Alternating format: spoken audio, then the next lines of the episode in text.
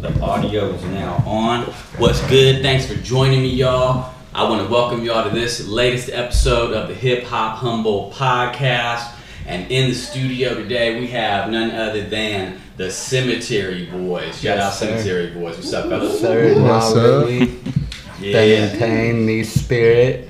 that's it. Yeah, yeah, no, no. Let's go through one at a time, brother. You, you introduce who you are for the people who don't know. I'm not Louis. I don't know who doesn't know at this nah, Everyone knows Louis. Everyone Uh, my name is Me Spirit. Hey, hey, hey.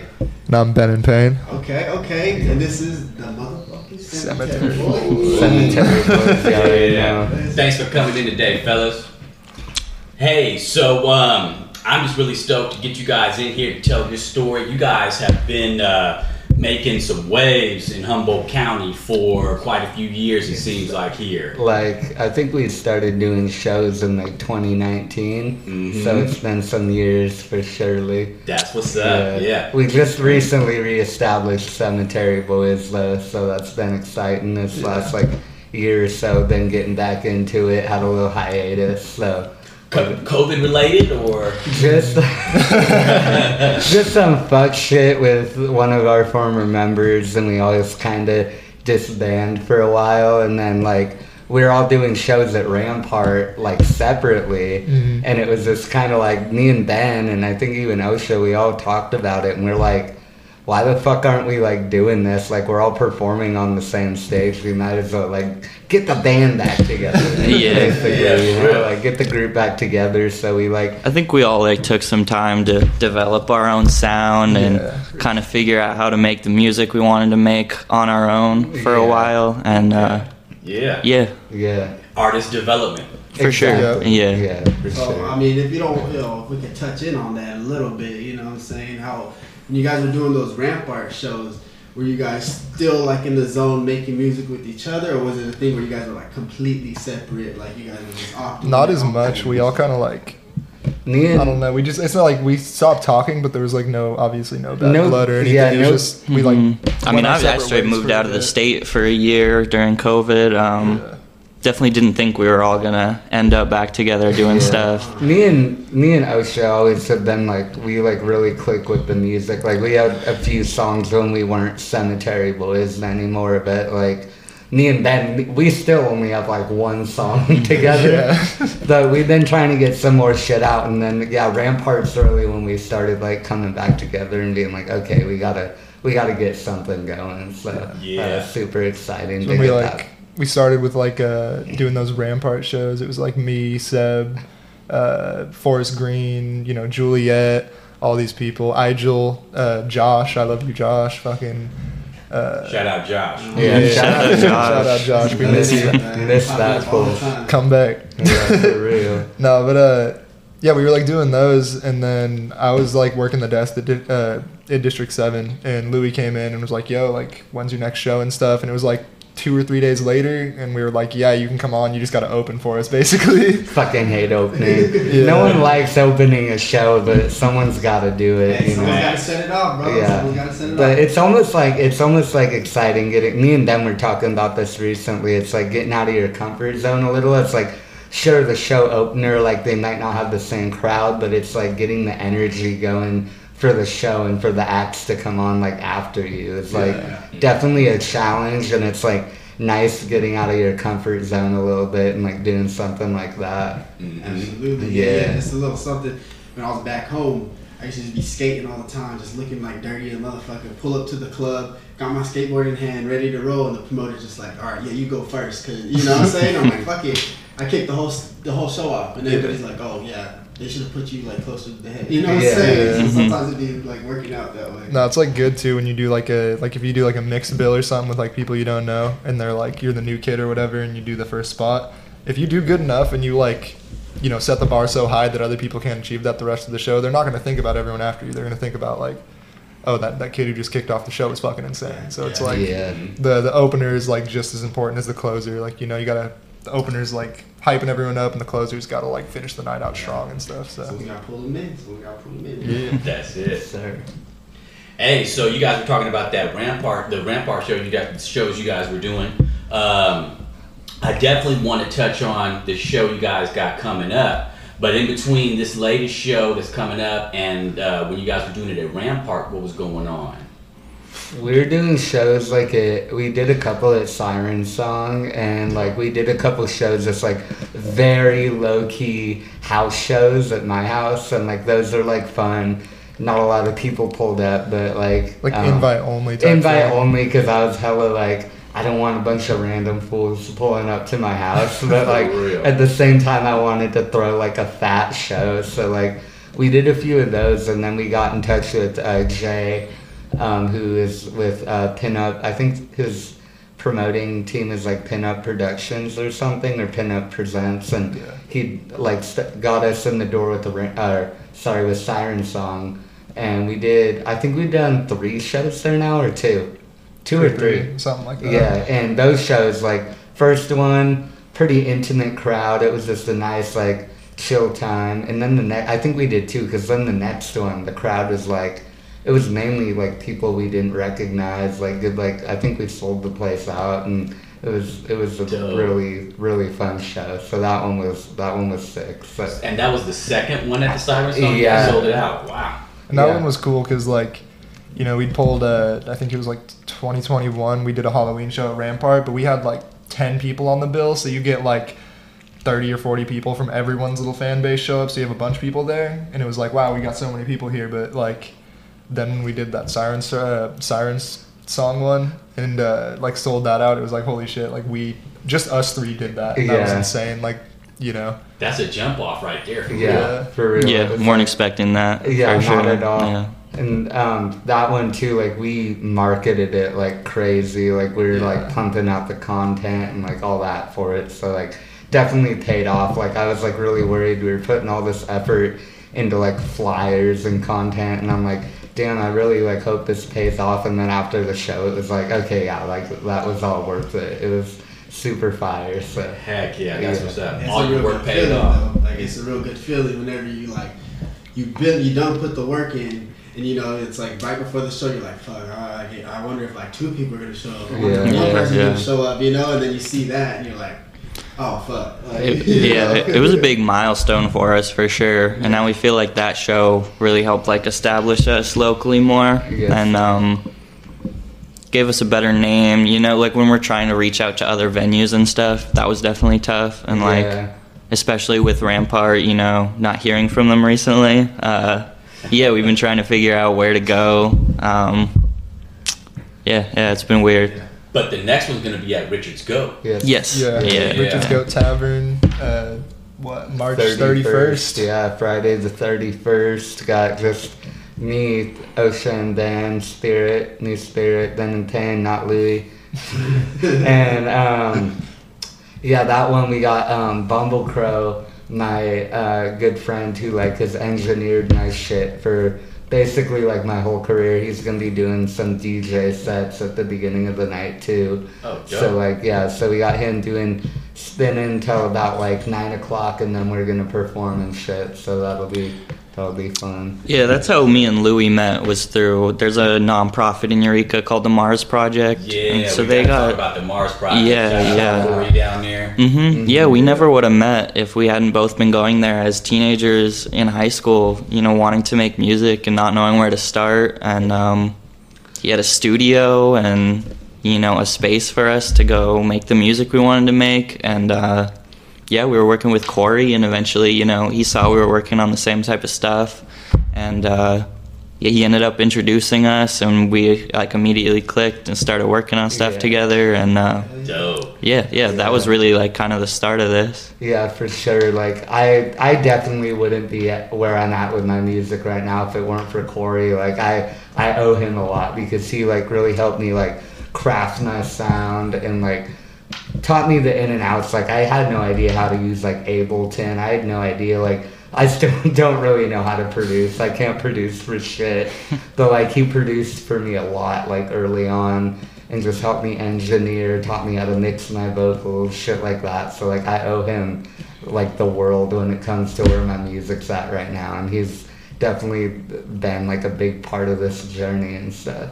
That's dope. Yeah. From what it sounds like in the community, um, Corey's touched a lot of lives Oh, in yeah. Humboldt County. Yeah, I do for real. He he really he like he could do like lots of different genres. He could like like I you know didn't know what kind of sound I wanted to make when I first came in there, and I was doing all sorts of stuff. I was doing like boom bap, hip hop shit. Wanted to g- jump into making like alternative music, shit with guitars. He helped me work on that, more ambient. We kind of introduced him to that though. He Yeah. he didn't know what this whole emo rap stuff Yeah. was, Oh, and okay. he was like, you know, I keep having these people come in here trying to sound like Lil Peep, and uh, I didn't even know who that was. And uh, but yeah, yeah, He was it's growing been too cool. along with you guys. Yeah, no, exactly. And Um, more recently, like, you know, especially Ben, I think Ben and Osha are more the ones that are in this, like, category of music with, like, the hyper pop shit that's, like, popping off now on the internet. Like, we, like, got him into that, too, and, like, he's been doing that shit and really digging it. And, yeah, so he really has helped us a lot with our sound, and, yeah. That's dope. And then with what you guys showed him, he can pass that along to other people too because he knows how to engineer. it, you know? Exactly. for sure. That's Yeah. the beautiful thing I love about him, uh, Humboldt is like from the outside looking in, you know, because I just moved here four years ago. It's like they Humboldt has like all these different programs. Yeah. You know, if you're like a teenager wanting to make music, you know what I'm saying? It's like accessible for you guys to do that. You Yeah. Know? It's like me growing up, I was like, I had to go look for those scenes. Yeah. You know For saying? sure. So Yeah. like, hearing this shit from you guys is like a beautiful thing. Yeah, you know, like I went to I went to Zane Middle School and like uh, Zach Lane or Zigzilla, like he was I was doing the talent shows and like rapping and shit, and he like I think at the time he had a studio that he was like recording people at, and like I really wanted to get in with him, but then like some shit happened, and like a year or two later he was actually the one that introduced me to Corey, like along the way. So like Yeah. like shout out to him too. Like I wouldn't, you know, like back in like middle school, like how many like middle school teachers do you know that are like helping kids like learn to rap and shit and do stuff like that? Like that was super dope. So yeah, a lot of respect to him too. Really appreciate him. definitely. Shout out Zigzilla, man. He's a powerhouse in this community because he's another one that's touched so many lives. Yeah. You know, like when you have somebody that's a gem like that, like you're talking about, how many teachers are you know using uh, pushing hip hop to students to help them get their creative energy out when they really need to, like that trauma release. It's healing. And so he's supporting that with a lot of different students and has over the years. So I got a lot of respect for him too. Yeah, me too. So yeah, with him, Corey, like I wouldn't be where I'm at without them. So shout out. Yeah. Yeah.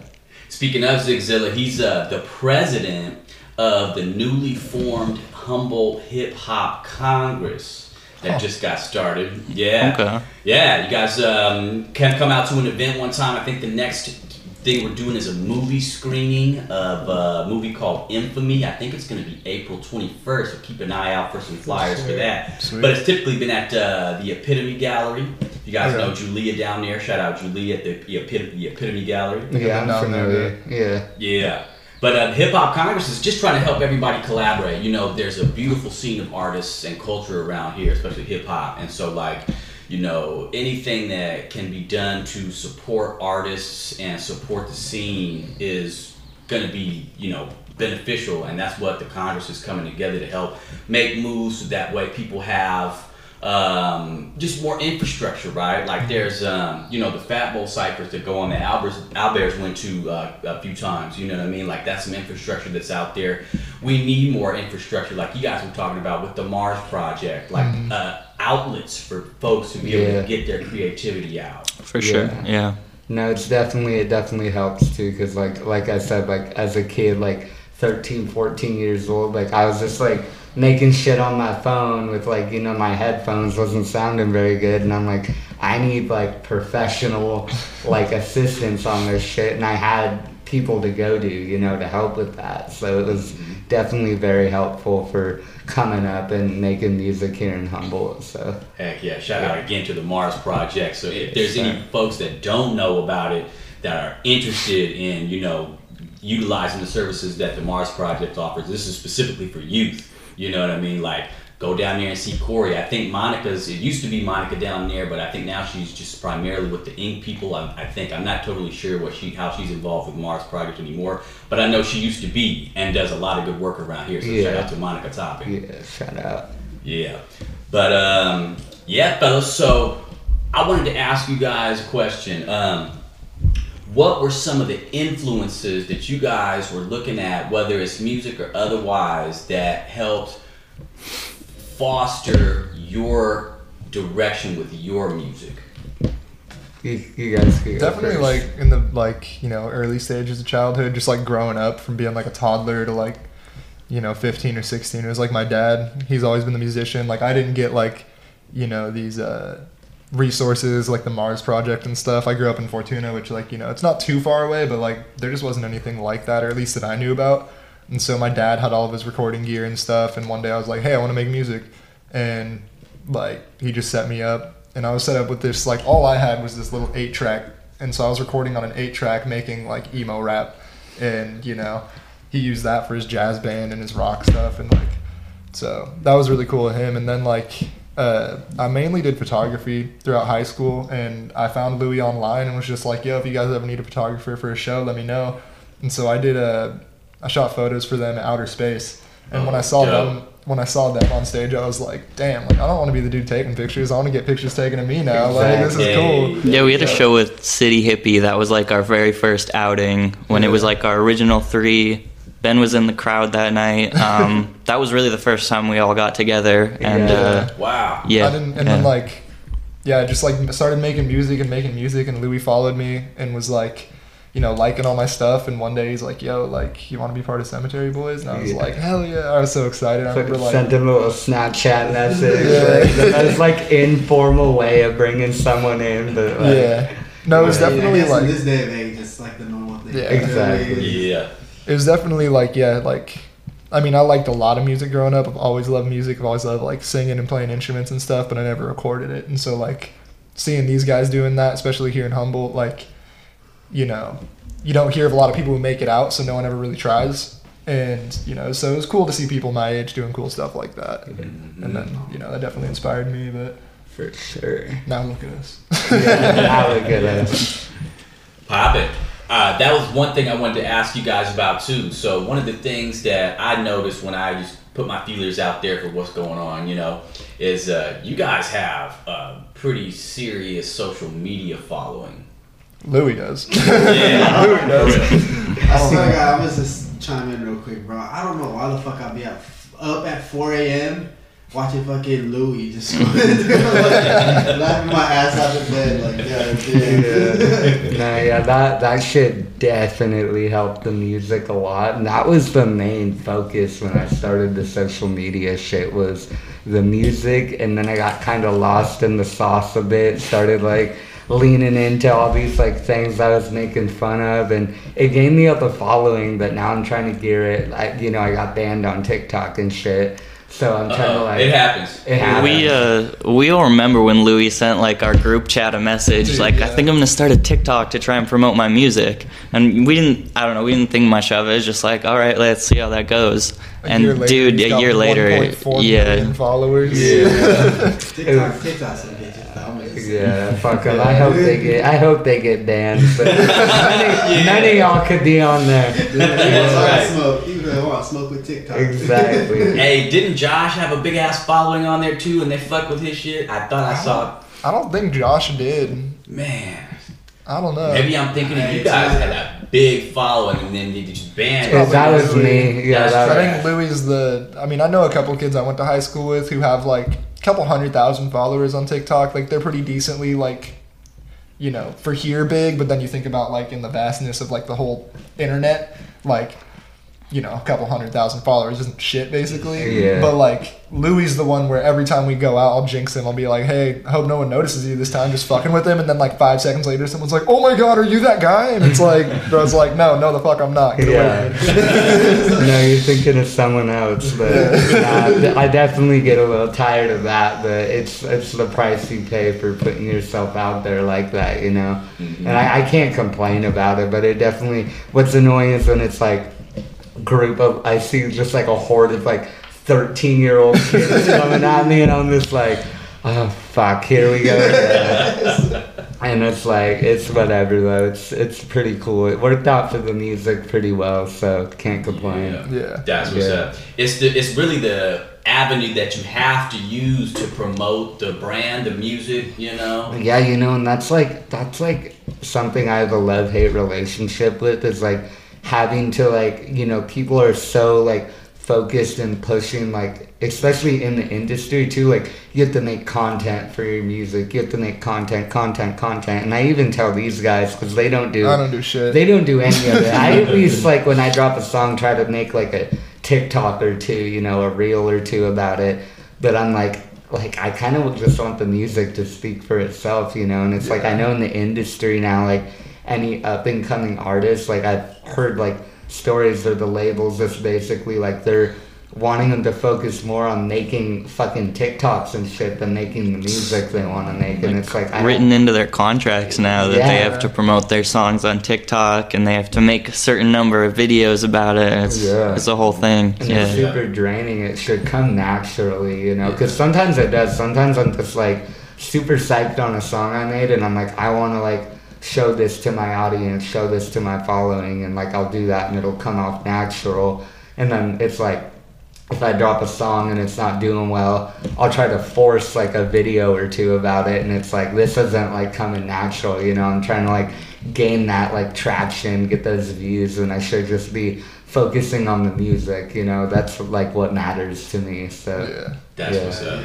It's one thing too, like in that same vein of like, there's people who could be like amazing musicians, like could easily like Billboard top 100 type musicians, but they're shit at marketing. Hmm. But then there's people who are master marketers that are garbage musicians. Like Facts. I see that Spice. shit. I Spice. no, yeah, But yeah, no, the definitely. internet's cool with that though. Like especially like now, like you know, meeting people, especially on the internet. Like, I mean, that's how I met Louis. It's just like Instagram, and then we have our friend, uh, you know, Juliet and Unsung Rex. We met them just or.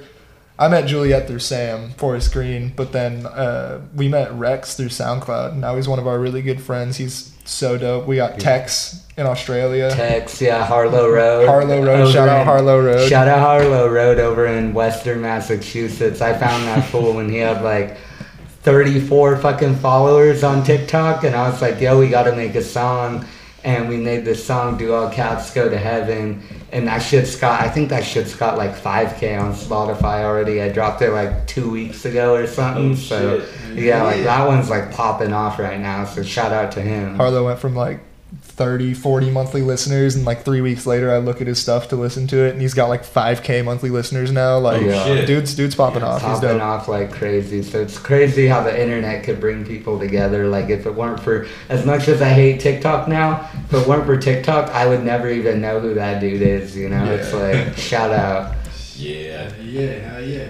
That's what's up. You know, it's really um, dope that people have the accessibility that they have nowadays with social media. That's one of the cool things for artists to be able to like have a direct like you know your fans can DM you you know you don't always have to get back to them but the people that you want to talk to and everything like that you can touch them and that's like that's something for fans Yeah. Yeah. you know No, I got people who like message me on Instagram and stuff like that, and then like I'll go out to the bar and like someone will be like, "Hey, like you're that dude who made this song." I'm like, "Yeah," and they're like, "I fucking love you," and they'll talk to me and stuff. So it's cool. Like people find my stuff online, but then like you know meet me in person and tell me about it, and that just like means a lot. It's like when I first started making music, it was like no one's gonna fucking listen to this shit, and now like you know I've grown as an artist, gotten better.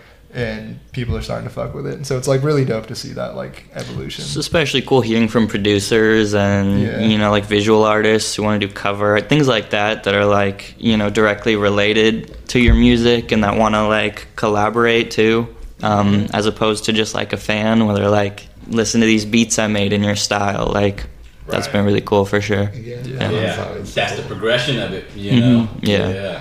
Or like, hey, there's no one local making stuff like this, but these are the types of beats I make. Like, I want you on this. Yeah. that's really cool. Some people are Yeah. hitting y'all with cemetery boy type beats. Yeah, for sure. I don't I don't got a not Louis type beat yet, but I know I- Bennett Payne has a Bennett got Payne type beat. Garbage Ben and Vein type beat. with, Like Oh, no. a solid 200 views on So I YouTube. kind of, I mean, I have these questions for each one of y'all because you know y'all, I really listen to y'all, I really fuck with y'all. So I told David I want to sit in because it's the one I really want to be on. But I'm just gonna break it down to my favorite songs, and I just kind of want to ask you guys. So we'll start. Luke, where were you like, like when you made um, what's the new one? Never Falter. Never falter. Fuck. So. Because I, I love that one, man. So I shout love out, thank you, thank you. Shout out uh, 99 Drowntown. He's like Yeah. a local producer, Witch House producer. Um, Makes fire clothes. makes fire clothes too. He is literally in high school still, like young ass kid, Yeah. making these beats. Like I don't know anyone else in Humboldt like making beats like that. And he's been a fan of mine for a long time. I ran into him at a thrift store one day, and like I complimented him on his clothes, and then he was like, "Yo, like I want to, you know, produce for you, do shit like that for you." and I started like shooting him like sample ideas and shit like that. And um, he made the beat for Never Falter. It samples a song called uh, Stranger by Ruby Haunt. It's just like shoegaze band that I'm really into. I know Osho when he used to produce, he sampled them a little bit for our song Mad for You. And he made this beat. And um, yeah, I just was like, I was sitting on it. I think I recorded it. I dropped it in January, but I recorded that shit back in like July or August of 2022. And I don't know how many fucking times I mixed that thing differently, like trying to get the right vocal mix down. I think I mixed it for you a You, few times. you mixed like, it for me a few times, wasn't feeling it. I sent it to a homie that mixes vocals, and he tried to mix it, wasn't feeling that. And then finally, I was just like, one day I sat down and I fucking mixed the shit.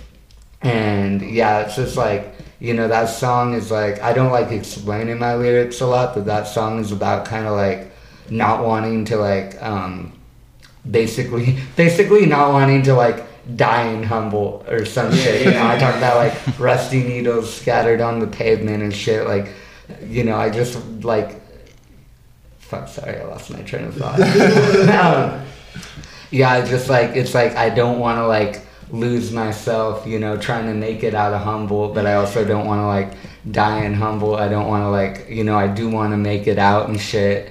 Um, and that's what that song's really about. It's like wanting to make it out and wanting to like get out of here, you know, and like never falter, like you know, like stay strong and shit like that. So I'm like, telling you, bro. When I heard that song, I like messaged you and I seen the video. yeah. I watched the video, I watched it over, and then I heard the song, and I was like, bro, like this shit's hitting. Like you know what I'm saying? Yeah. Yeah, I'm going through some shit. This shit But, hits yeah. right here. Fil- filming that video is dope. Yeah, I was about to give the backstory on that video. So we went out to this like abandoned. We call it a ghost town, but it's like more It's of a like- commune. It's like four or five houses Yeah, that I found like- in high school that like I used to take photos at. yeah, it's yeah. like this little commune um, in the Avenue of the Giants, like farmhouse and shit.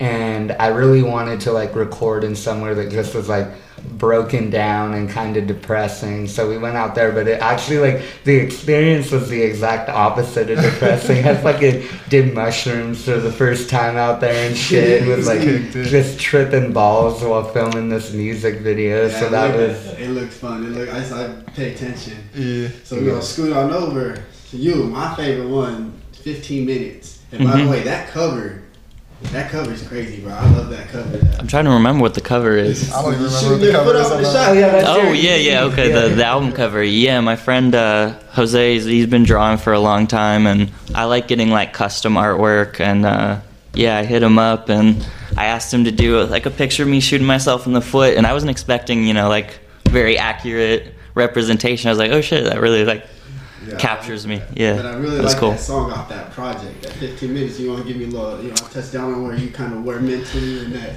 Yeah, um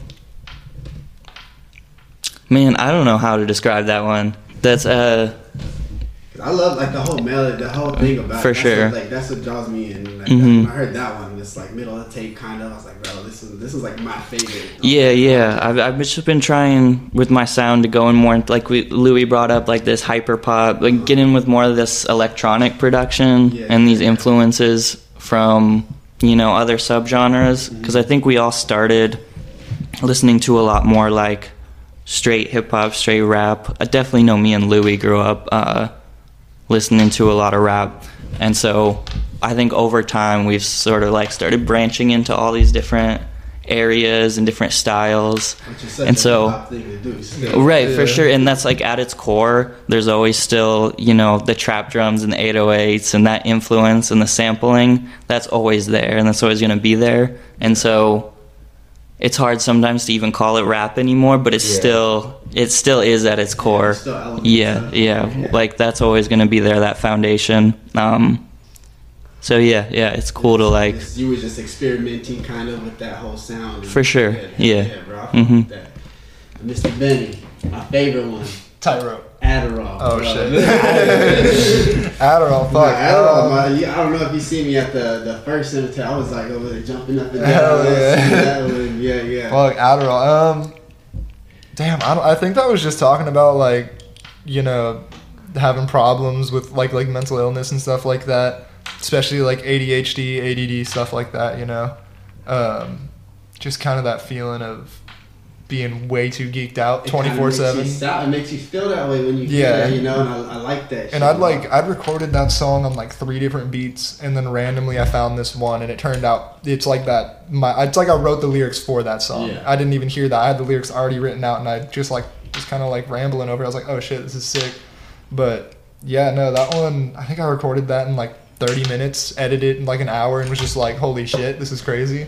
Um, but yeah, it's like definitely like yeah, feeling about like my brain's going a million miles an hour 24 7 you know adderall can have one of two effects on me it's like either i'm gonna slow down a little bit and be able to focus or i'm gonna fucking like just start geeking out even more Yeah, yeah. And so, I- like, I that- heard that one. It's like uh, right away. I'm like, I Yeah. love that song. Yeah, that, I don't know. You, you don't know if you guys see me out in the crowd, but I'll be jumping. That one's that one's a really fun one. I've that's my favorite song of his too, Yeah. for sure. Yeah. i got i got one for you too what's louis what's your favorite song of yours My favorite song of mine, fuck, um, probably like off of Orca. My, I was gonna bring y'all a CD. I was gonna bring y'all my album, and I completely forgot. Um, off of Orca, like definitely Trench Rot with Me Spirit. Uh, that one is like really fire. I remember like me and Corey had this um, little like synth melody that we were trying to put on one song, and it wasn't working. And I was like, man, like I'm really like attached to that melody. Like, let's make a beat with it. And he cooked up a beat probably in like 20 minutes, 30 minutes, and then I hopped on it like really quick and recorded that whole song in like 15 minutes. So that one like definitely was like one that was like, okay, this one's special. And then Bunku, the like closing track on my album, it's like this really, it's a ballad basically, and it's about like um, like a kind of like a letter to my um, dead dog. Shout out, but it's like a letter to my dog, but it's kind of like you don't know it's about my dog until I say it. Like it could be Yeah. about a person, it could be about anything. And what that one's supposed to represent is just like my dog was like the last like piece of my childhood I had, and he died when I think I was like 18. So then like that was like okay, like the last like piece of my childhood is like gone. So that one like that one meant a lot to me, and probably like more recently like Vane. fucking thing on the that's bugging the shit out of me but yeah Vane, you were yeah, saying- Vane like I don't know the cloud rap influence in that one is like really like I don't know. I just wanted to make something with like this like sick melody that was just like talking my shit, and that's what came out of that one. Um, I like I, I honestly I like all my music, but at the same time I'm also like hypercritical of like everything I I think do. that's every artist. yeah, Yeah. I realized I dove into a rabbit hole. I'm like, pick one, and you're like, all right, this one. Yeah, exactly. Because like I, I like like all of them. You know, like every song has like a, a different meaning to me. But it's like I'm also like, oh, like in this one, like my fucking voice sounds like shit, or like you know this could be better, that could be better. And I think that just like um, no, trust me, you left, and I'm sitting here fucking with it. um, but yeah, I'm definitely like super hypercritical of like all my shit, and I know I know we all are. I know we talk about sure, it all the sure. time. Yeah. yeah, I feel like I, I feel like I am fucked up with that question. Yeah. It's good though to have a team that's always helping you raise the bar. Yeah, No, I like because I get super critical. I, we, we all get super critical about ourselves, and so sometimes we'll be we'll have something and we're like, "This is garbage," and then they listen to it and they're like, "No, drop this right now. What are you doing?" Yeah, We're the- dude. I mean, you guys made me realize like, a I could like actually perform on stage because they kind of pressured me into it. Like Yeah. I, they're like, you have to, like you you just have to do this, and I kept being weird about it, not wanting to, getting in my head, and um. And yeah, they they just kept hyping me up, and were like, "Your shit is good. Just keep putting it out," you know. And um, it really took that for me to like realize I can I can do this. Yeah. That's dope. For sure, and It's like, like the- collabs really brought out the best in me too. Yeah. Because I don't want to like fuck up someone else's track, I, so I like you know really go all out on the verses. Yeah. For sure. yeah. That that kind of reminds me. We just had uh, an episode with you guys know Rowdy. Hmm Yeah. Yeah. And that shout out episode Rowdy. dropped- Yeah, shout out Rowdy. He's dope. He's got a bunch of shows coming up. Just did the Fat Bowl Cipher. He's going to be at the show on the 31st, the Albert Presents show. And uh, also, he's going to be at the show, the uh, Highway and Rude album release party at the ATL on April 14th. So that's going to be dope. So folks are going to have opportunities to go see Rowdy. But he was saying the same thing as you, where he just said um, a similar story. He was like, you know, I was. He was saying how he was, you know, not really wanting to. He wasn't sure if he was gonna, you know, perform and do it in front of people. For sure. And it was Zigzilla, Zach Laner, Uh-huh. who was, you know, like, look, just do it, man, just do it. And Mm-hmm. Rowdy was like, he said, all right, I'm just gonna do it for him. And then look where he, look where he is now. Yeah, it Yeah. changes your life just that one moment. Like, It's addicting. Like, Yeah, dude, yeah. My first show, we did. My first show was in L.A. Like no one knew who the fuck I was. Went down there with a friend who was like doing a show, and he's like, "Yo, come do it." And we do it, and I sat there, you know, arm in my hand, just shaking, and it was horrible. I felt like shit afterwards, but like. Then when the conversation of another show got brought up, I was like, "Yeah, I'm down to do it." And like, it's like even though that first one, like, I felt like it sucked. All this, like, you know, it was just this addicting feeling of adrenaline that you get. And now we go up on stage, and it's like, like I don't think I'll ever be able to let go of that feeling. That shit's sick. Yeah. Like, Hell yeah. It's uh, I compare it to like um, jumping off like a you know cliff into like a river or something. Yeah. It will look scary from up there, but when you do it, it's done. Like, Yeah, yeah. it's- You survived. Yeah, you survived. Yeah. yeah, it, you know? that adrenaline. Yeah, yeah. Yeah. Speaking of- so we're gonna be on shows. Go back to the show thing. So like, I, I how important do you guys feel like you're like keeping the shows like tight knit with you three? You know? Yeah, that's like something like all love to like all the other like local acts around here, but we're very like focused now on like our shows being like our shit, you know, like just us. And not to say like we're not open to doing shows with other people, it's just kind of like we all have a cohesive sound, even though we do all make different shit.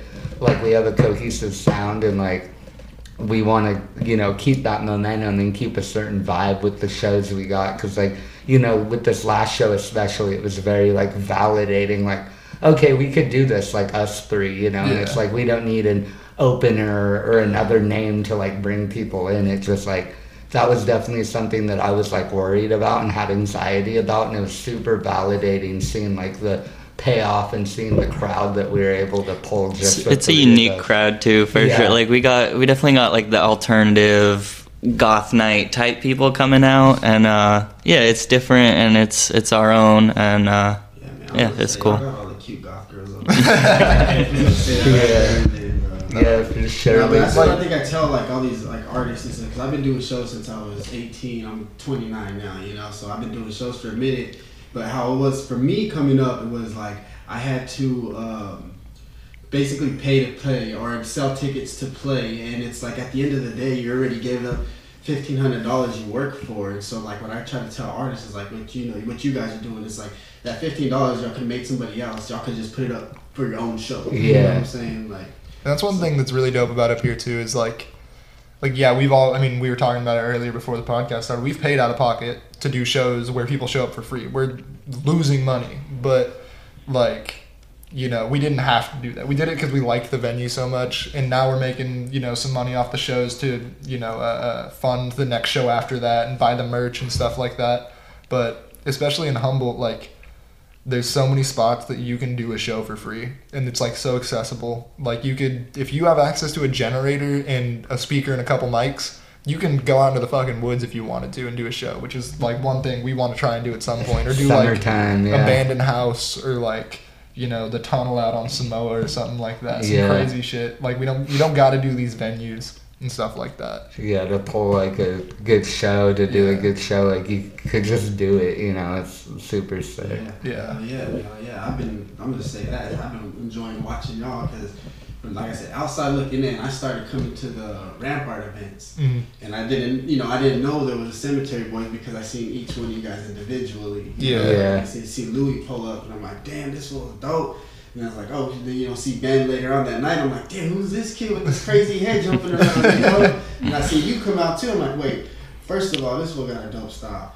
Like, you know what I'm saying? It's like, so now, like, hearing the whole story, it's like, you know, it's Yeah. really dope.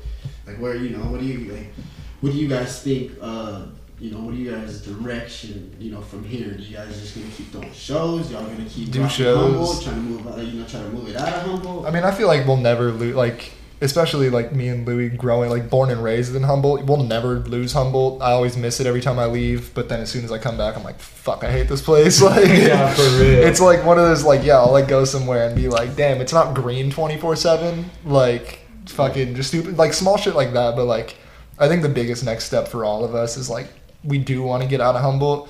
And maybe that doesn't mean we move out. That just means we branch out and start doing shows outside the area, gaining a f- That's more the of a first fan step. base. Yeah, yeah. Like, Just try to go down to the Bay Area, do a show, go down to Yeah, LA. Like I've been trying to get one in like Portland or something. I know some fools up there, so like trying to get something going up there. we've been loosely planning a mini West Coast tour because, like, we know, like, you know, you can look at your analytics and where you're being listened to the most and stuff like that. And it's like, oh, we could hit Seattle, Portland, hit the ATL or something here, then go to the Bay and then do like LA. And it's like, Yeah. boom, boom, boom. There's one week that we spend in a fucking rental RV or some shit. Yeah. And, and do that. Yeah, But It's yeah. tough too, because here, like, obviously, we'd like to go to a bigger venue like ATL or something, but also they kind of have their own uh, predetermined set of artists, types of artists they want to work with, and I think our style maybe not really their thing. I mean, we're- it's tough to say. I wouldn't say. Yeah, yeah. I We're mean, slowly working our way there. Like we Yeah. definitely like that's another reason we don't do like we're not trying to do more shows with like too many other people. We have a few set friends who like you know can mix their way in with us, but it's like there's just not too many other people who are doing this shit. Like you know if we were a punk band, dude, there's punk bands all over Arcata, mm. all over like Humboldt. If we were doing hip hop, there's hip hop artists everywhere. But it's like people who are doing like you know the hyper pop or like Louis doing the witch house and stuff like that. It's like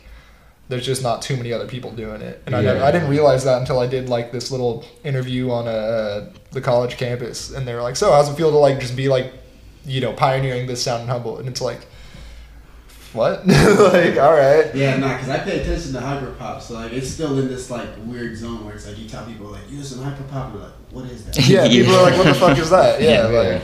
No, it's you know that's the that's the cool thing too is like it's such a new genre that it's like it doesn't really have its own set subgenres yet. You know, metal music has fucking millions of different subgenres under just that umbrella statement. they all got a name. rap Yeah. has you know hip hop has an umbrella is an umbrella statement for all these different subgenres. Hyperpop is still kind of just hyperpop, but then you go and listen to like all these different artists who are like starting to make it big. You got like Hunter Gex or Glaive or mm-hmm. brakence or you know Veo or OS Quinn or, or all these different people who are basically just started out as kids, you know, like us making music in their rooms, posting it online, and people are like, oh shit, this is dope.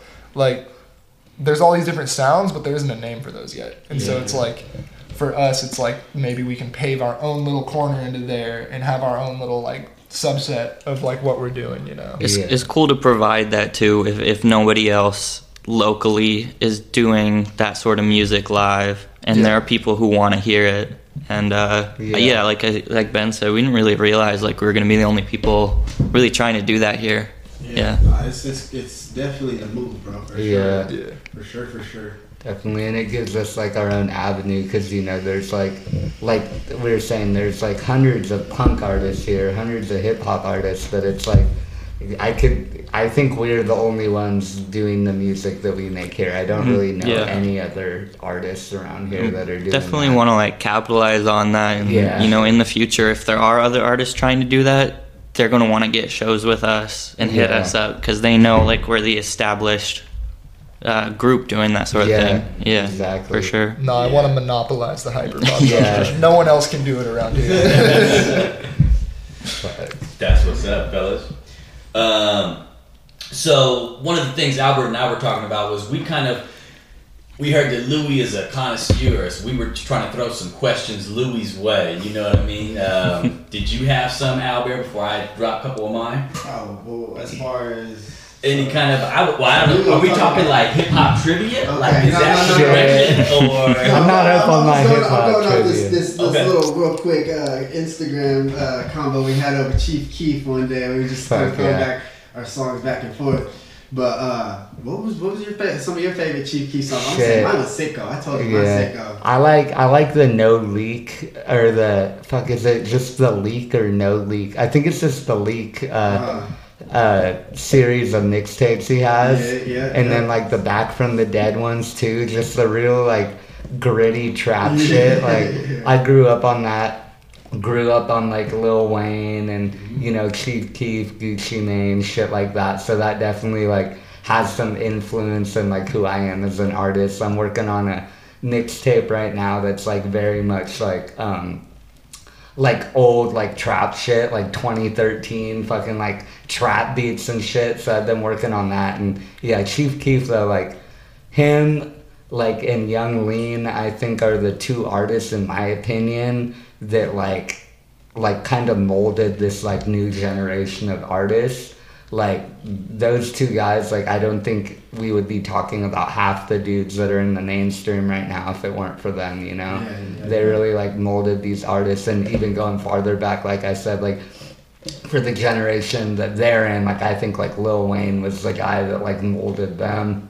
And that's where i that was like why i started making music was lil wayne. I heard the carter 3 back when i was like a little seven year old kid like i started writing raps when i was like seven or eight years old and it was because I heard the Carter three, and then you know the Carter four dropped a couple years later, and like that was my shit growing up. So like, yeah, those are like definitely my biggest influences when it comes to my music, and now like finding new music, you know, the hyper pop shit, like just in like fusing all of that together is like super dope. Hell yeah! So uh. Yung Lean, bro. I'm a big Yung Lean fan. Yeah. One one of the one of the times I found out about you about you was of course I seen you at the shows, but then um, I was talking to Josh one day. I love you, Josh, and like he's like, "What are some of your favorite?" Dropped Yung Lean, and I was like, "Oh, I love Yung Lean." He's like, "You should talk to Louis." He's like, Yeah. "That's Yung Lean." Yeah, You know, that's it's like my guy. Like he's definitely like the artist. Like, like I don't like you know like want to like hype myself up too much and be like, oh yeah, I'm gonna work with all these. That was just my phone. That was just my phone. No big deal. I don't want to like hype myself up too much and be like, oh, I'm gonna work with all these like big artists one day and blah blah blah. But like Yung Lean is definitely the one where like someday like I gotta work with him. like no bro. matter It's what. happen, yeah, manifestation. Yeah, yeah, yeah. Don't don't know any way to contact the guy, but I'm manifesting it for it can happen, surely. bro. It can Yeah, happen. like Yung Lean, Bladee, all them like super influence, especially with my newer shit. You could like really tell. And like I'm not like I'm not like shy about my influences. Like some people get very like sore when you when you say like, oh, this sounds like this. You know, like you know, I started making shit like on SoundCloud that just sounded like blatant like Lil Peep clone music. You know, and people would call me a Lil Peep clone. And it was like, yeah, like it probably was a little like clone like, but it's like that was my influence. And like same with Yung Lean, it's like that's my influence and that's someone that I like hella look up to. So obviously I'm gonna be inspired and gonna wanna make shit that sounds like that. But I think I've gotten a little bit better about like making shit that sounds like that, but it also has my own like flair and sounds like my own thing, you know? Yeah, yeah, that's the thing about you know about being an artist. You know, it's like you find your influences, but you find your way to put yourself. in there. Exactly. Like same with like the Chief Keef shit. Like I'm hella inspired by him, but like I can't be making music about like being in Chiraq and fucking like toting guns and like Yeah, slinging dope and shit. Like I've never done any of that, so it's like, fuck, I gotta find a way to make it like about myself and shit, you know? Yeah, yeah, you gotta set yourself in that. You know. Yeah. The sound basically. So you did. Uh, so you said Yung Lean, Chief Keef. So you introduced me to this artist that kind of has. Oh god. That sounds a lot like has all of them. And this Yeah, Yeah. yeah. Yeah. That's So when I heard that shit, it re- literally reminded me of Chief Keef with fucking Yung Lean, bro. Because Yeah. I'm like hearing it, he like has those like gritty vocals, Yeah. it's like all stretched out. No, the know? thing about Sematary is like I get like the clone like the clone comments about him too because like you got all these like little like 13 year old 14 year old kids now making music that sounds just like him and it's like people hating on it but it's like fuck like when I was like that age I was making shit that sounded just like Lil Peep and just like like Chief Keef and shit so it's like yeah, but Sematary, where I like hella resonate with him, is his shit's like all like, oh, in the woods, like you know, like in the woods and shit, and it's like living in Humboldt, like I hella resonated with that, just like being in the woods, being kind of like white trash and shit, like was hella inspiring for me, you know, because like I never seen someone take that shit that like I thought was like embarrassing and shit, and like turn it into an aesthetic. Most people So, would just pretend that they're in, you know, some urban atmosphere, like that's what they grew up in, and, and just make it up. And it's like, you know, he's not. He grew up in the fucking like countryside, Yeah. and so like, he's just gonna talk about that. owns Yeah. it and he makes it fucking dope and like I definitely like I will say I have been like inspired by him too, you know, because it's like kind of like taught me to like own that shit basically and just like not like shy away from it and stuff. So that was like finding him was super dope and hella resonated with that too. And I know he's like yeah, like he's like hella inspired by like Chief Keef and shit too. Yeah, when I heard that, it was just yeah. I, I love music where I have to adjust my ears. Yeah. And that's why I fuck with y'all too, because like you hear, you know, you kind of gotta like adjust a little bit, be like, okay, what am I listening to here? Then You listen to it again, and by the time you know, you're like, damn, I listened to this shit like five, twenty times. You know? yeah. But, Uh, yeah, I- yeah, I fuck with that. So what about you? You got any uh, music? Who are some of your favorite people that you fuck? Uh, yeah. Originally Kanye with 808s and Heartbreak. Like that was like Okay. I think that was like the whole blueprint for the melodic emo rap type shit. Controversial. Um, yeah. I never I heard anything like that. That controversial. Um, yeah, just uh, rap that was he was really in his feelings, you know, and uh, just doing weird stuff on the production end, crazy heavy auto tune, you so know. Me and David talked about this last time on our podcast, and I was like, okay, so when 808s and Heartbreaks came out, that was like a split between like like like hip hop heads, you know, like it was like Yeah. we were on the you like you know the young cats were listening to Kanye and would get clowned by like the older cats like oh why you listen to that auto tune shit. So Mhm. I did you you you know it's obviously you fell into the side of like that Kanye style, right? For sure, Like, yeah, yeah. Um, him and T Pain were like uh-huh. just going out doing this weird thing, and um, I don't know. I don't think it like caught on immediately, and I feel like way after the fact, like mid 2010s, that sound started to get really big on SoundCloud, and then and then yeah, you had like the the Lil Peep era, um, really sort of embracing that for Uh-huh. sure. Yeah, yeah. yeah, yeah. What about you, Danny? Fuck. I mean, I grew up like a metalhead, definitely. Like my dad always listened to metal and stuff like that, and so it's weird to say I'm like inspired by that, and then you listen to my music, and it's like kind of hard to draw the lines between those. But like, I don't know, a lot of like Pantera, uh, you know, Metallica, stuff like that, Slayer, and then I got like my my favorite band of all time is Slipknot. Uh, And I just love the way that like Corey Taylor, the frontman, carries himself. The way he can go from like, you know, this gritty hard singing. Like I even used to do the like scream rap, yelling shit, and I was trying to be like Corey Taylor kind of. Yeah, Corey Taylor, And then- he, he be dropping bars, bro. Yeah. Yeah. Slipknot had a DJ up there. Bro. Yeah, dude. No, they're they like you know that whole new metal sh- subgenre where you know they're mixing rap influences and like electronic influences in with this metal, and it's that same thing with like you're saying like with Kanye, like old heads were like ah fuck this shit, like Yeah. old metalheads were like this is fucking garbage, this is dad rock, what is this? And it's like you know now. Now, if you listen to modern day metal, dude, they always have someone up there spinning or something like that. They got a sample in there somewhere. Um, more recently, though, especially with like the uh, like the hyper pop stuff that I've been doing, um, like heavily inspired by like brakence. Like if you listen to brakence and then you listen to me, you'll go, "Ah, this kid's a little." I'm still figuring it out. I'm, I'm, I might take a few things here and there, but you know, fucking, that's just how it works. Uh, You fucking- set yourself in that seat where you put your carving yourself in that Yeah. sound, you? No, but like uh yeah, brakence, Veo, you know, I'm heavily inspired by these two. Fucking yeah, just a lot of a lot of shit like that. And then I just like I just fuck around. I just like try to inspire myself by like doing stuff that like might sound weird at first, and then it comes out and I'm like, oh, this is kind of dope. Like Yeah. it sounds kind of sick or whatever, you know. So Yeah. I don't really know. It's hard to hard to pinpoint like you know even just a couple artists that are like inspiring just because I like so many different kinds of music. But Uh, yeah, uh, yeah. Sometimes it's better to like come into something like blind like that. You know? Yeah. You're just like I don't have any other like to pull from anywhere. You know. Yeah. But I'm you know. Yeah. That's pretty dope, bro. See, so there is so you know what I'm saying. You you guys got this like mixing pot of sounds. You know. What Yeah, I'm saying? And for sure. especially with each one, you guys having your own different influences. Like, how y'all feel that serves the Cemetery Boys like in the end? You know, like. shit like we definitely like i think it's becoming a little more natural and a little easier but for a second there definitely i think was a struggle for all of us to like make a song that like we were all digging or like we all like wanted to um that all had influences that like you know we liked and shit but like we have this song i can't that we had for fucking ever it's like total like hyper pop song and still haven't dropped it or anything it's kind of fucked up but yeah, um, we got that one, and like that's definitely a cohesive sound. I think we want to roll with. And then I brought up my song Trench Shot earlier.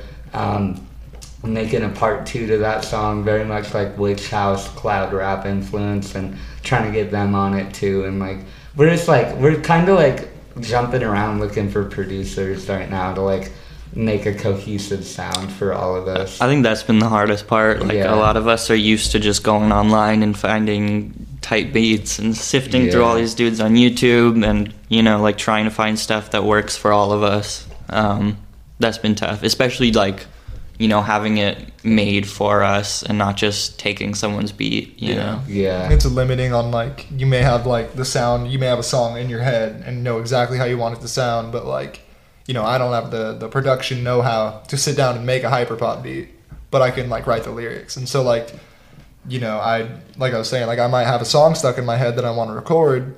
And then I'm sifting through YouTube for five hours, and I can't find a beat that's gonna work with. And it's like, damn, I gotta scrap this song, or wait until someone has a similar idea and drops it. And it's like, you know, that's that's probably the, yeah the biggest hurdle we have. We want to be able to like find someone who we can come and talk to, tell them our lyrics, tell them what we want it to sound like. They cook it up, and then you know we're able to fucking make that song. Yeah, we need a very like specific type of producer. Yeah. I think that like yeah, that is branching into electronic and these other things that are are really difficult to master, um, and that sort of go beyond just you know flipping a sample and adding some drums or whatever. Yeah. Getting into some really technical, difficult stuff to make. So yeah, basically what we're getting at is we're hiring. Yeah, we're we're recruiting right now, so definitely that's definitely on the like Cemetery Boys is probably always gonna stay just us three, but we definitely want to bring someone in to be like a producer at some point, you know, just because yeah it would make it so much more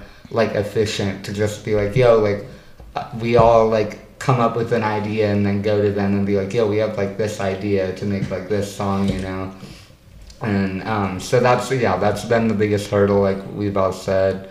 Um, but we're getting through it. I think that we're it's as we've been going on, like we've been what like almost a year now back with Cemetery Boys, and I think it's by the day we're like getting better at like all making something together and Yeah. yeah. Not even- hopefully soon have like a project together Yeah, where all the fuck. songs have all three of us. It's tough though because we all got started in our bedroom alone, and that's what we're used to. That whole mentality of just grinding something out by yourself, um, and you're the only one there to judge it and to work on it, and it's uh, it's weird bridging the gap. Like I think we all struggle with that. Yeah, trying to like match each other's vocal production styles. Sometimes, like that's the biggest thing with the one song we do have more recently is that all of our vocals sound are in a totally different place on the beat, and some of it sticks through, and some of it gets buried, and it's just a weird clash, I guess. Yeah. Yeah. As time passes, you guys will dial that. yeah, For sure, Yeah, yeah. that's yeah, that's really been the only struggle I think we've had when it comes to like doing shows together, all that shit, like we click like really well. It's just Yeah. like getting the sound down It's been like the biggest biggest thing. I mean, it would make sense because you guys are paving a lane. So that's, I mean, you guys are at the forefront of creativity, and so there's a, I don't want to say like there's a lot of pressure with that, but there's uh, I, I I bet it's a lot of pressure that you guys are putting on yourself to make sure the sound is what you Oh, want. yeah. Oh, for sure, we, yeah. we work on songs like for so fucking long. Like Louis had an album done basically for like a year and he was still tinkering with it. Yeah. Like, you know, we all have songs that we sit there and work on and work on and work on for months. And that goes back to what I was saying, where sometimes like I'll be like, "Oh, I fucking hate this song. I've been working on it," and then they're like, "Dude, what the fuck's wrong with you?" Basically, drop it. It's done. It's been done. Mm-hmm. And so it's like, you know, on one hand, like we push each other to work on stuff to get it as crispy as possible, but then we also, you know, know when to tell each other to stop, basically. And so that's like the best part about working with your friends Yeah. and stuff is like we're not we aren't just like yeah we met with music and stuff, but like you know it's obviously more than that. We're all homies, and so it's like. And I think that's honest. important too. Yeah, it's like to have people that like will keep you grounded too, and aren't just like yes men and being like, oh yeah, do that, do that. You know, like steering you in the wrong direction. You know, we're all able to like keep each other grounded and you know give each other like actual feedback and not just like a thumbs up, basically. Mhm. Yeah, That is important. yeah, for surely. Yeah, and you, and you know, you guys, you can definitely feel it. You know, when you guys, when I see you guys on stage, you guys definitely click well on stage. You know, when you guys are off stage, like it's just you guys move as a unit. You know what I'm saying? Yeah. I almost wore my goddamn camel pants in here. For. Damn, no, we were, we were making jokes about that. Our first show at Siren Slums, we were all, you know, In it was our first time making merch, so we're all wearing the shirts. And then me and Louie didn't realize we show up in camo pants, and we're like, shit, we should go get OSHA some camo pants. This will just be the uniform. Like, Yeah. but I think like I think that all having our own style, like visually, like aesthetically too, very much Yeah. speaks to the music too. You know, I don't want us to all like dress the same on Yeah. some Haunted Mound shit. we're not a like- we're not a fucking boy band. yeah, exactly. We're we're a collective. We're a loose collective at that. Like I, you know, like I don't think anyone's like a leader of the collective. It's just three homies making shit together. Yeah. You know, we're we're all dropping on our own schedules. We're all like making shit on our own time, and then we get together and we also make shit. I don't think we had any like ever seen anything like that until GothBoiClique and or there were Schema Posse and then GothBoiClique and there were, they had all these different artists and they're all sort of doing their own thing, but then they come together for their shows and it just works. And Yeah. um, I don't know that that was more appealing than like a band, I guess. yeah, you for know? sure. Like the it's the way to go, really. It's 'Cause- closer to like, I mean, like I say record label, but we don't have a record label. You know, it's like Cemetery Boys is just this overhead name, and then you know there's us under. It's not like we're just a group who only does music together, and like Yeah. we're only not like we're only gonna do shows together and stuff. and It's only just- collab with each other too. Like we all have homies we work with that are have no connection to Cemetery Boys or very loose connection to Cemetery Boys. So yeah, It's really dope to have that space to be able to do your creativity how you guys want to. That's, Yeah. that's useful, yeah. For surely. And Especially when you guys are like, you know, like I said, like pioneering a lane and Yeah. a sound like that. Like you gotta have your space to be creative. You know? yeah, Mhm. for sure. Like I think like if we were all like doing you know trying to do the same exact thing we'd lose a lot of that creativity you know if we're all trying to like all of us make the same music sound exactly the same i think it would lose a lot of the sparkle a lot of the like what makes us special mm-hmm. so Yeah, so re- a recipe isn't just salt. You know, Exactly. you gotta have pepper. You gotta have, you know what I'm saying? You gotta have oregano. all Yeah, yeah. It's exactly what y'all bring it to the table. You know, for exactly. sure. Yeah, one of us will disappear for a few weeks and then come back with a bunch of new shit. We're like, oh man, I gotta hop on that. Yeah, like, what of have you been up to? Yeah, Yeah. mainly you oh yeah, for sure. yeah Oh, she'll Yeah. disappear and come back with an album like, hey, what do you guys think? yeah and i Pretty love much. that i wouldn't want it like any other way really yeah, Yeah, yeah. So you really, I mean, I talk to these guys every time I'm out. You know, Mhm. me and you really haven't had that uh, much conversation. For sure, So yeah. I'm finding out you're the deadly weapon right now, bro. Yeah. Weapon. huh? I've been in the background for a bit, you know. I uh, I mean these guys when I moved away, like yeah, they had done one show at Rampart Yeah. and then um yeah, they did another one when I showed up and yeah, like kind of we're just like you, you got to get on stage, you got to do it. And I did it and I was like, man, I like bombed and um but I don't know. Yeah, like Ben said, just wanted to do it again, and Yeah. yeah, I don't know. So if you don't mind me asking, where'd you move to? Uh, so I grew up in New Mexico, um, and then yeah, I uh, spent a couple of years y- here, and then moved back. I was in Albuquerque for a year. Oh, okay. Yeah. Cool, cool, cool. Mhm. Uh, yeah. So do you think like you picked up some like influences out there, whatever type of music, Um, whatever scene maybe you got going on out I don't know. Almost the opposite. Like there was nothing like that going on. I didn't know anyone interested in that sort of stuff, Yeah, yeah. and so I definitely missed that when I left. And um, that was around the time where we were like, ah, Cemetery Boys is is done. Like we're not doing this anymore. Yeah. Um, and then I would still work on music with Louis, like Yeah. you know, thousand miles away, sending each other shit. Um, Yeah. I don't know.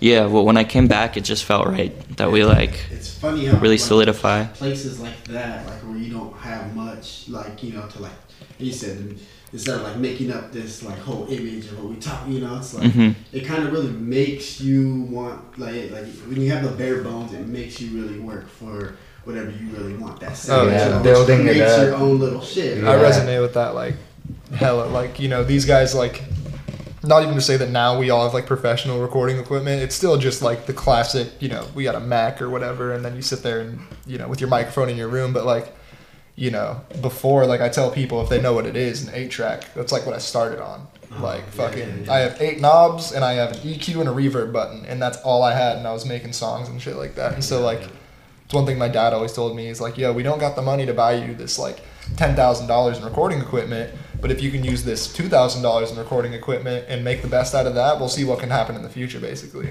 And so I saved money and saved money and was able to finally buy myself a setup, and like the sound changed at that point. I was able to make what I finally wanted to. I felt like I'd like mastered the like the, the the limits that were put on me with the equipment that I had at the time, and yeah, it's just it's sick.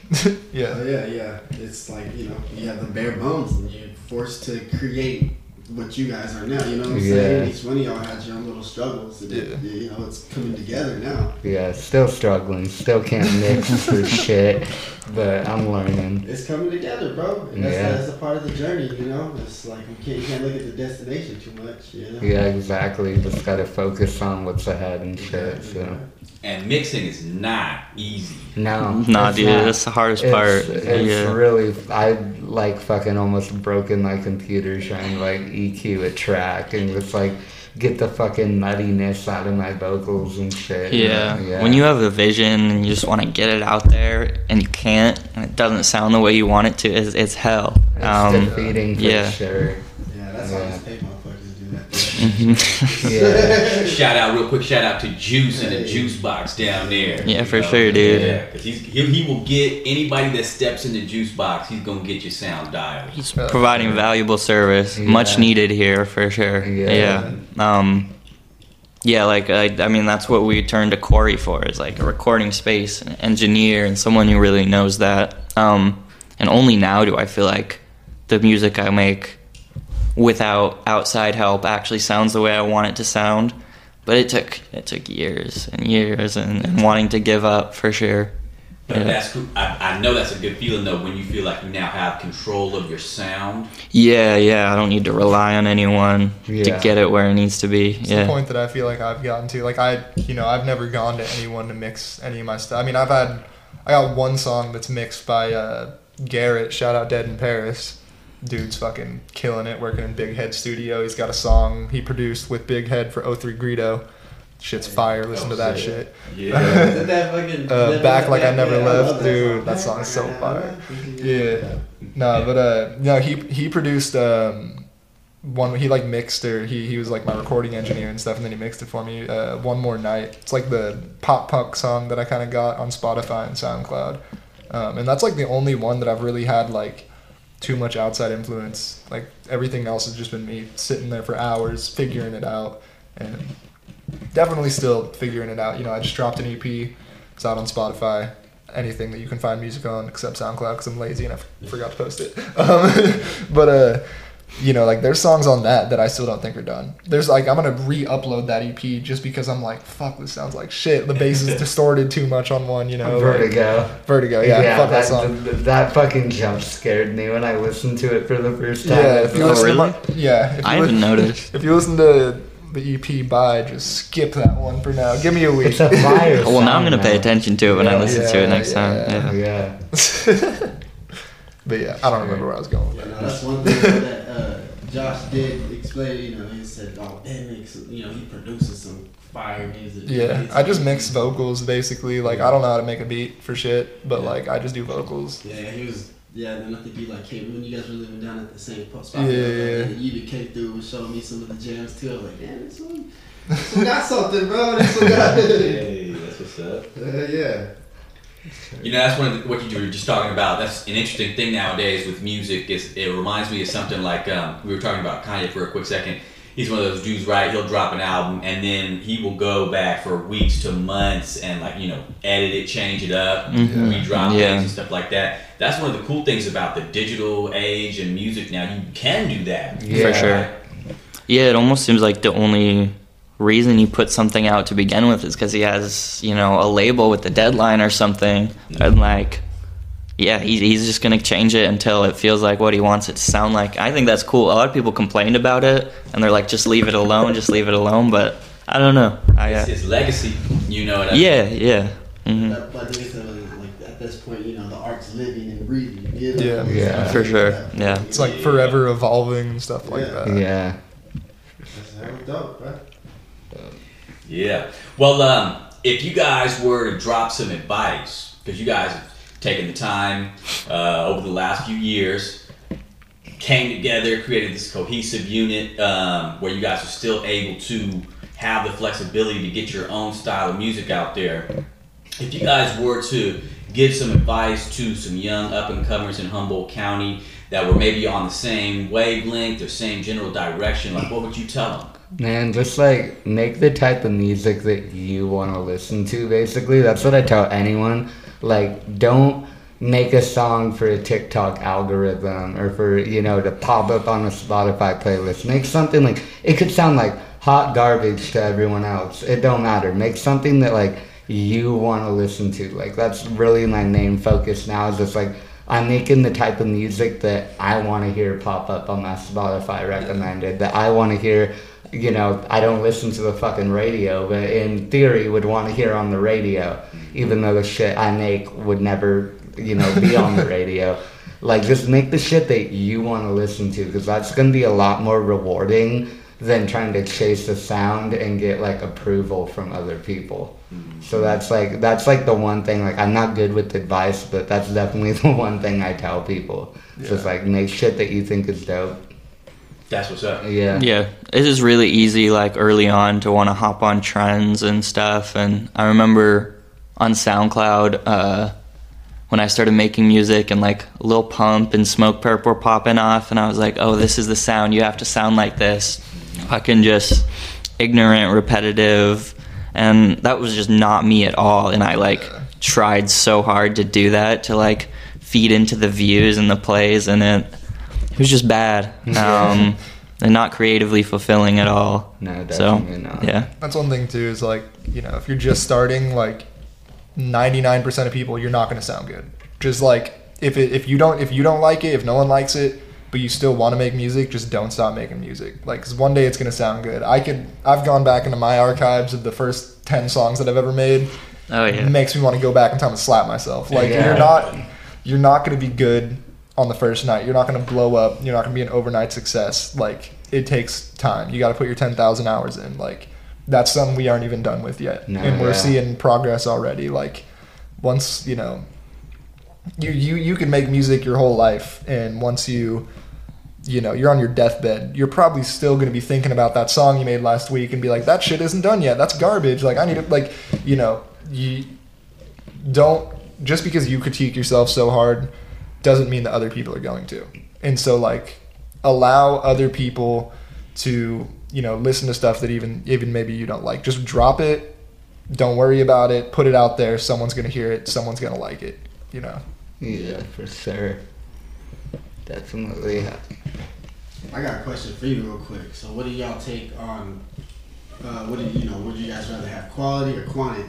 Quality, Quality. quality, yeah. That's one thing that I'm switching. Like you know, back when I was on the eight track and making, you know, screamo rap punk type shit. Like I was cranking out three songs a week, and they're like, you know, some people still go back and like, oh, this is dope. They're like, they're okay. Yeah, I like them or whatever. Some people, some people even like them more than my new stuff. But it's like, you know, when I was doing that, I wasn't thinking about it. I was recording a song in 15, I was writing a song 15 minutes, recording in 15 minutes, editing it in 15 minutes, and then dropping it without, you know, telling anyone, just it was up. And it's like, that's cool, you know, maybe to get your bearings in the beginning, but like, you know, to get that cohesive sound that you want, you got to work at it. I'll work on one song, I'll work on one part of the song for weeks, and, you know, then it's finally done. So it's like, taking the time to make something that you like that you think other people will like is better than just half-assing a song and then putting it out there And like I kind of have a similar story. Like back, like when I was first going to the MARZ project, you know, I only had like an hour or two every week, and I'd try to record like one or two songs in that hour, and I'd you know have a beat, or I would have Corey lay the most like simple guitar pattern. I'd record on it. The vocals would be unmixed, untuned, nothing. I'd drop it on SoundCloud because I was like, I need to get a song out. But it was like that wasn't like helping me craft my sound, you know, because I was trying so quickly to get music out instead of like actually coming back. Like, I finally learned, and I think Corey even said, like, hey, maybe we should spend like another session or two on this. And it's like, we'd go back and like re record some vocals, you know, mix it a little bit, fine tune it. And that's when it became like a lot more fulfilling. And so I've definitely since then definitely been like a quality over quantity guy. I mean like Ben said earlier, like I spent a whole year, I had a whole mixtape, whole album, like ready to drop and I was going back every week to MARZ to hang out with Corey and like mix it and re-record parts of it because like I wasn't satisfied yet with how it sounded.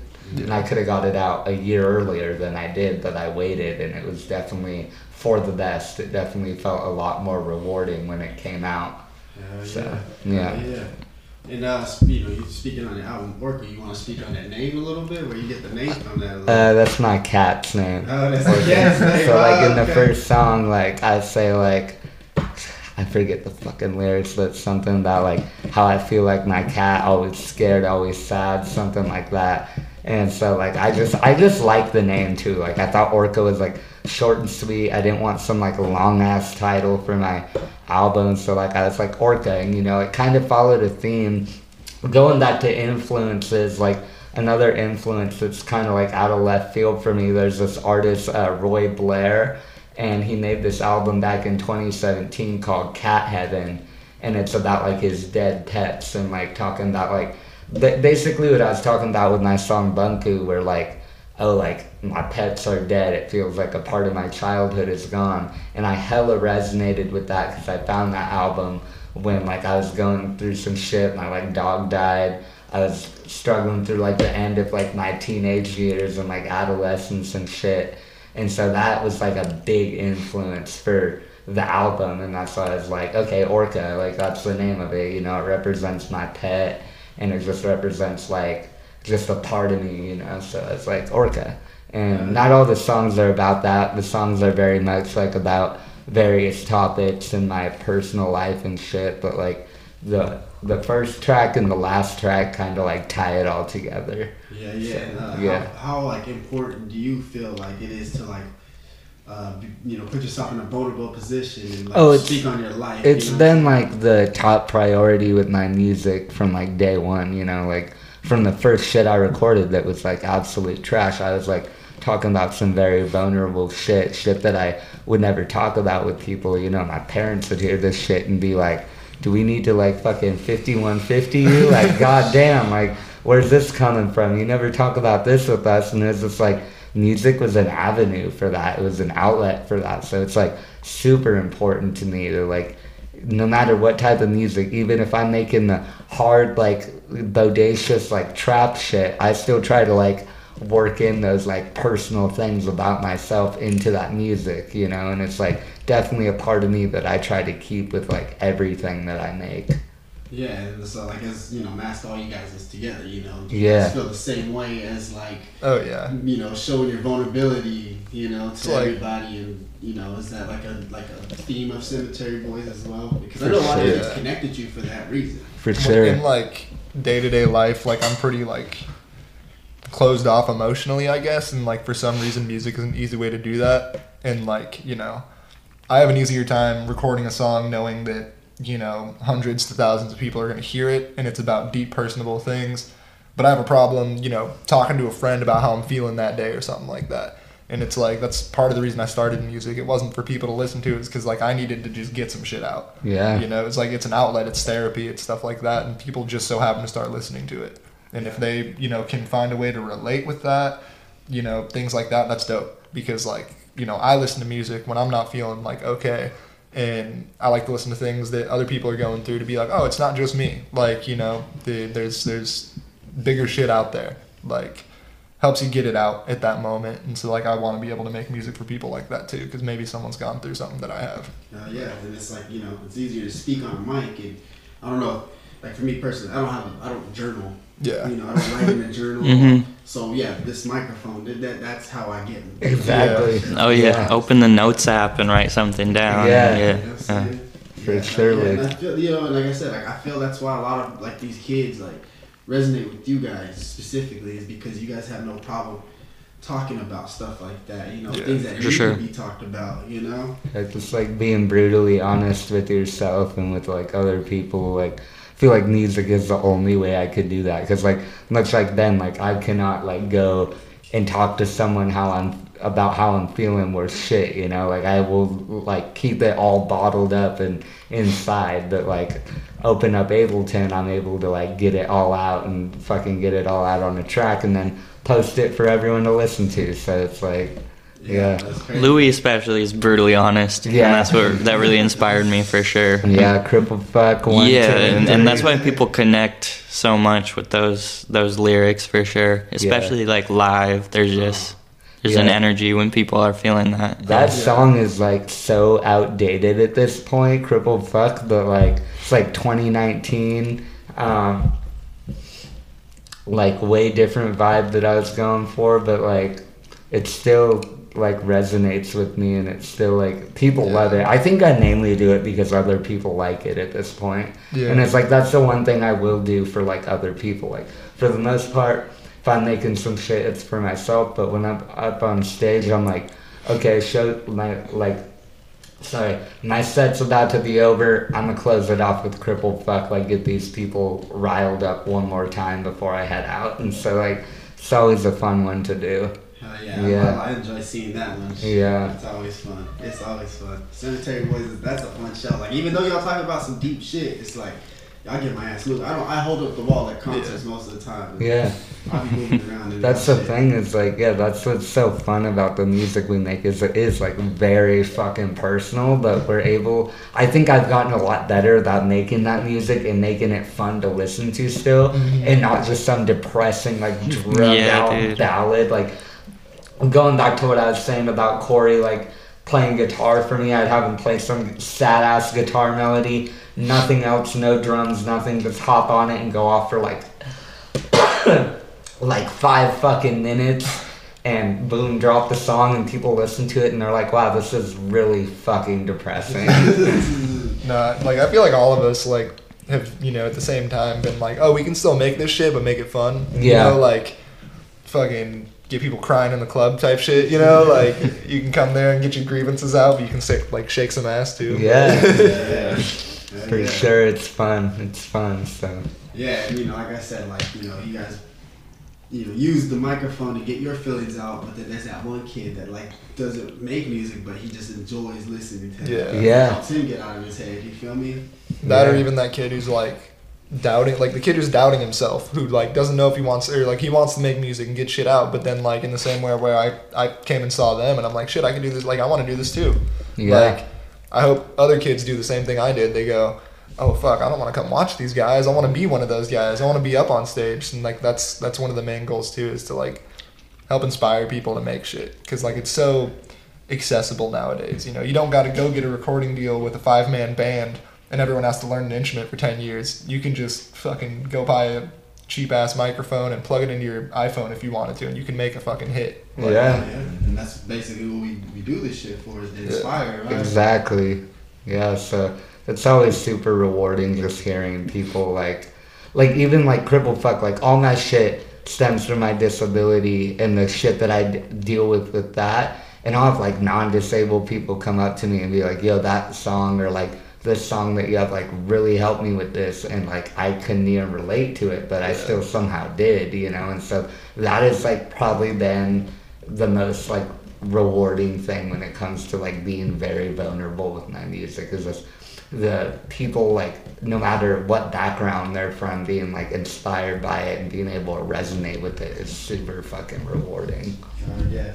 And like I just gonna jump off on a little tangent real quick. So y- y'all fuck with Weirdo, right? Uh, yeah weirdo's cool So he's cool. So we had a little combo one day, and he was kind of like, "I just want to like quit this shit. I just feel like nobody's like listening, this and that." And I was like, "No, bro. It's like don't quit." I was like, because there might be one kid that listens to that shit, and you done changed his whole life. Yeah. You Yeah. know, I was like, "Don't stop making that shit." Exactly. Y'all feel like the same way, like. if you- Oh, definitely. Like, I get super raveled up in numbers and shit, especially having like the Yeah. following I did on TikTok. Like, dropping a song and it only gets like 500 plays on SoundCloud.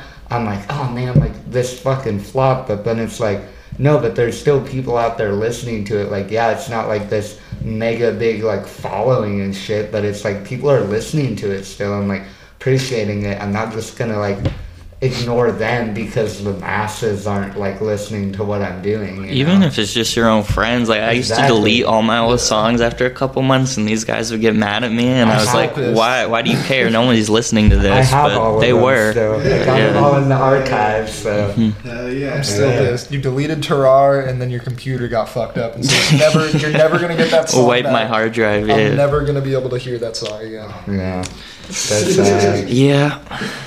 That's how I it love goes. that about y'all. Y'all fucking with each other's music like that. Yeah. Like, Yeah, for sure. That's important, you know. That's important for sure. it's, You got something for the boys? Um, uh, no, man. I whatever they want to get into. You know, this is definitely you guys' time to uh, talk about whatever you want to So we, that we didn't cover. we got a show coming up this Friday. Um, if this comes out by then, pull up. It'll be ten dollars at the door, or you can cop a five dollar pre-sale ticket. It'll be at Richard's Goat Tavern on Friday, March thirty first. Music starts at nine. Doors open at eight. Yes, It's gonna sir. be me, Ben in Payne, Mr. Me Spirit, and Mr. Not Louie performing there. Yep, freak show. So Yeah. yeah. So Got new shirts, right? Uh, okay, Hopefully. yeah. Maybe there'll be merch there. Maybe I not. got, The I uh, got one question. I got one For sure. question.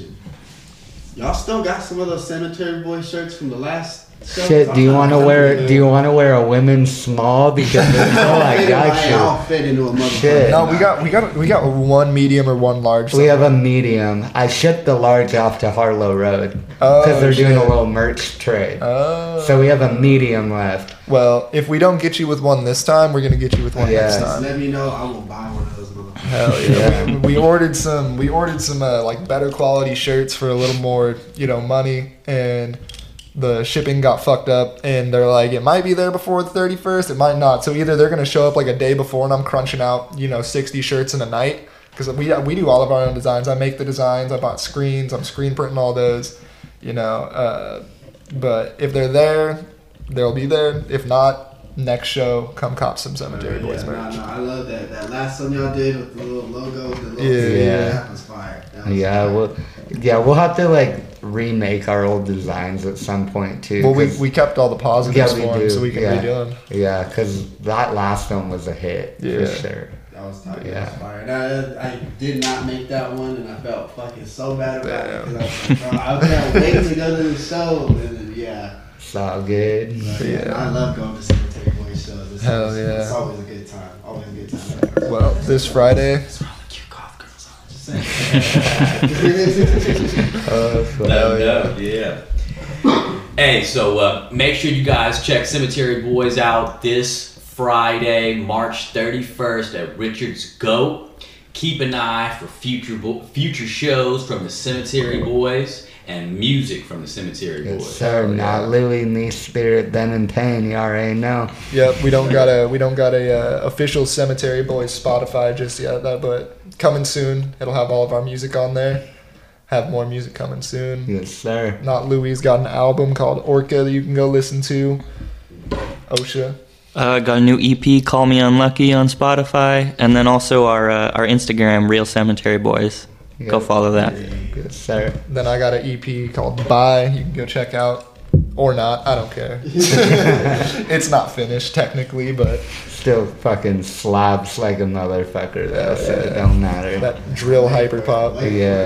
like I said, I, I wanted to do this on personally today because, like Hell yeah. We Glad you came appreciate in, it. bro. Yeah, yeah, Yeah. yeah. Thank Yeah. y'all for having us Thank on. you, this thank was, you. This was tight. Thank you guys for coming Yeah. in. Hell That's the other thing too. Like I uh, tell all the guests that come on, this podcast is for you guys. So when, at any point in the future, when you guys are ready to come back, you guys got to drop, and you guys want to let them know, hit me up, and we'll come do it. Hell For yeah. sure. I'm gonna put this one straight on YouTube when I get home because this was I don't, there's nothing to edit. No. You know, so yeah, so you guys will see this Solid one tonight. podcast right there. Sweet. So yeah, fuck yeah. So y'all, yeah. want, y'all want to get your socials plugged in real quick? Yeah, uh, my Instagram is Ben in Payne. It's, uh, it sounds like it's spells like it sounds. It's just B E N I N P A Y N E. Yeah. Uh, that's just for everything. You look that up, you'll find me on anything. Yep, uh, Shiny Me Spirit on Instagram. Oh, that's you. Okay. Yeah, Oh, posting some weird shit on my stories. Yeah. And of course, not Louis, N O T L E W Y. That's everywhere. Fucking Instagram, SoundCloud, Spotify, Twitter, TikTok, I guess. Not really anymore.